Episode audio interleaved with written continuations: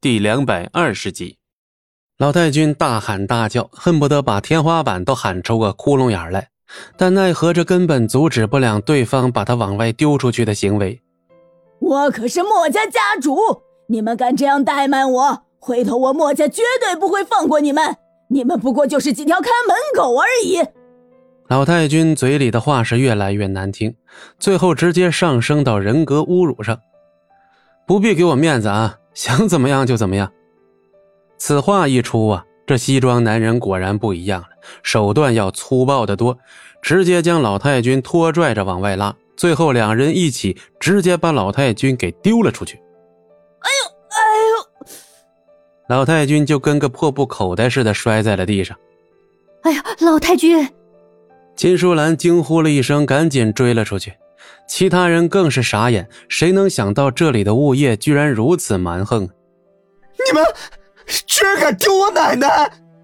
莫小军声音都颤抖了。你们是自己走呢，还是想像那位不可一世的什么莫家家主一样被请出去啊？啊？戚不义友善的问道。七号的脸色是变了又变，他可不想被人当众跟丢垃圾一样丢出去。何况这云上阙背后的势力也不是他能得罪得起的。于是七号识趣的一拉莫小倩的胳膊就要往外走。莫小倩起初还不乐意就这么走了，实在太丢人。然而当莫小军张牙舞爪的要跟七不义算账，结果也被人用同样的方法请出去之后，他也立刻消停了。赖皮狗，死杂种！你敢这样羞辱我们，我们绝不会轻饶了你！莫小军的狠话从外面飘了进来，在放狠话方面呢，这莫小军确实是有过人的才能，这一点不得不承认。戚不义，这样会不会？莫小鱼脸色煞白，这次似乎是把事情给做绝了，再也没有回旋的余地。戚不义却冲着莫小鱼微微一笑，接着呢，径直走到大门口。莫小军已经爬起来了，但老太君毕竟年纪在那儿，一时还起不了身。小畜生，凭你也敢羞辱老身！老太君气得几乎吐血呀！他做梦也想不到自己有一天会被戚不义给羞辱了。贪心不足蛇吞象，真以为自己高人一等啊？最后还不是落得跟垃圾一样的下场？你说谁是垃圾？谁被丢出去谁是垃圾呗！欢迎对号入座。你。老太君气得说不上话，随即转头看向一旁的莫小鱼，那就更加上火。莫小鱼，你还是不是我莫家子孙？居然跟着这种人一起羞辱我！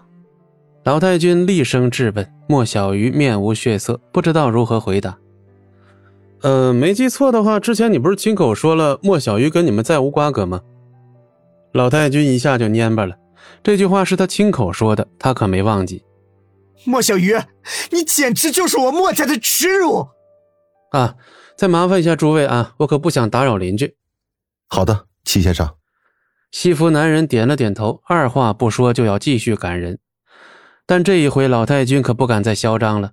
刚才他可是亲身体会过一次被活生生丢出去的羞辱感。我们自己会走。既然会走，那就立刻离开，否则，别怪我们不客气。西服男人对老太君当然不会有什么好脸色，无论老太君心有多不甘，此刻也只能灰溜溜的走人，除非他想被人硬生生的拽下山去。真有你的，七不义，得罪了我们两家，我倒要看看你还能扑腾到什么时候。七号不出声，戚不义差点都忘了他的存在了。七号，回去告诉戚青松，我戚不义明天会去戚家。抱歉。我们不欢迎丧家犬。明天是爷爷的生日，别告诉我戚青松忘了。七号的脸色一变，眼神中明显有些慌乱。不过七号随即就装出一副镇定自若的模样，冷笑着答道：“哼，我戚家没有你的爷爷，可别乱攀亲戚。”说罢，七号拉着莫小倩便走，似乎不想继续在这个话题上多费唇舌。等到这些人全部离开之后，莫小鱼才低声问道：“明天是你爷爷的生日吗？为什么我没听说戚家要办寿宴啊？”“不清楚，去了才知道。”戚不义的语气透着一股寒意，就连莫小鱼都被吓到了。至于秦淑兰，早就不敢吱声了，生怕戚不义把她也给丢出去。默默，早点休息吧。